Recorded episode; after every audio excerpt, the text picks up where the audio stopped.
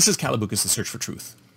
I think one of the reasons why communism and socialism are so popular nowadays amongst people who don't really have a lot of money, it's funny. It seems to be only popular with those people who don't have a lot of money or don't have any money and people who are, have tons and tons of money. Everybody in the middle is not really happy with socialism or communism because they know that they're the ones who are going to have to bear the brunt of the effort. And the, actually, everybody but the upper classes. The upper classes always get away with it, right? They always get away with it. The upper rich classes. Socialism and communism are all based, if you ask me, on envy. They're all based on the emotion of envy, maybe on the emotion of jealousy, but they're all based on one thing. It's like, it's funny because you talk to you listen to these people talking and they sound like they're all about the poor. They're all about the downtrodden. They're all about the homeless. They're all about doing things, doing better things for those at the bottom of society, the poverty, all of that stuff. You keep hearing that. But the reality is, is that all they want to do is tear down the rich. They want to destroy the rich, right? They prefer to destroy the rich than they, than they prefer to, they, they, they would rather tear down the rich than actually help the poor. I mean, look at these democratic cities. In each and every one of them, you have a homeless situation running rampant.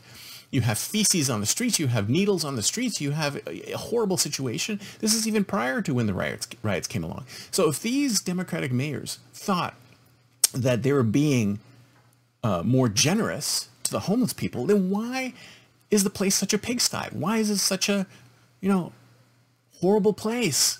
What's happened? I mean, if you ask me, I have no idea what the end goal is here. No idea. But I think the reality behind, behind communism and socialism is envy and jealousy. It's envy and jealousy. It's the people who don't have anything trying to tear down the people who have stuff. And newsflash, rich people of today are not the same as the rich people of Marx's time. Now, I'm going to do this in a little more detail in a future truth. But the reality is this. These rich people that everyone is railing against are not the same as the rich people of Marx's time, right? Not the same as the rich people of the kings and queens time.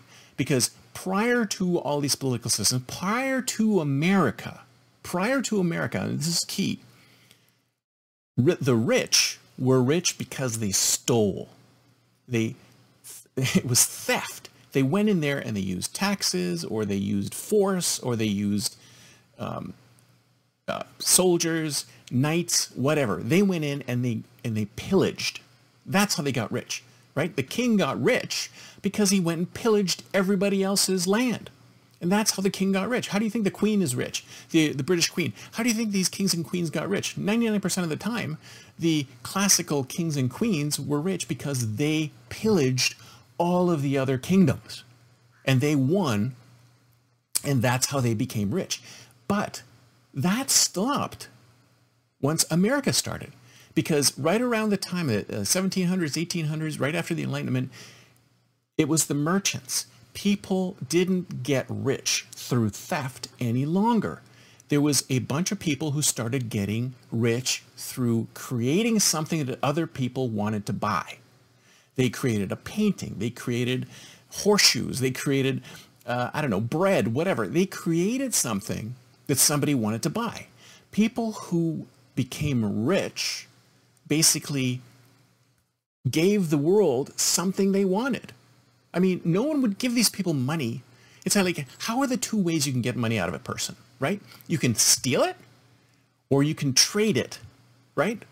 And what happened was, is that the theft class gave away to the trader class. The traders are the ones who started making the money and the traders started making more money than the thieves. And once the traders started making more money than the thieves, people realized that, wait a minute, this is much better than, than stealing.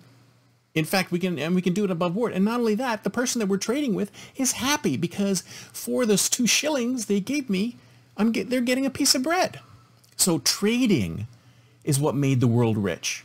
After that, trading started making the world rich. Sure, there were still some people who were stealing, but most people today, most people for the last couple hundred years got rich through trade, which means they created something that somebody else wanted. And that somebody else willingly, willingly gave up their money to this person.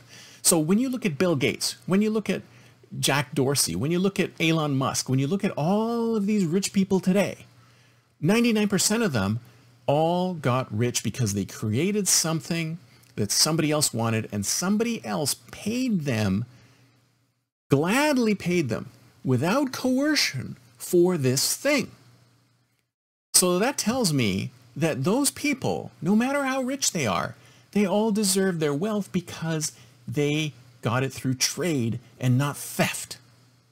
Now, some people did both trade and theft, and you can say that there was issues with both trade and theft. And sometimes traders steal and sometimes thieves trade. And there's a little bit of mismatch there, but most of the time, most of the wealth that's being created is created through trade. And that's why communists and socialists want to tear down the rich because they're just envious. They're jealous of the success and they want to tear it down. They want to take it for themselves. Why do they deserve it more than me? Well, they traded their way up to it.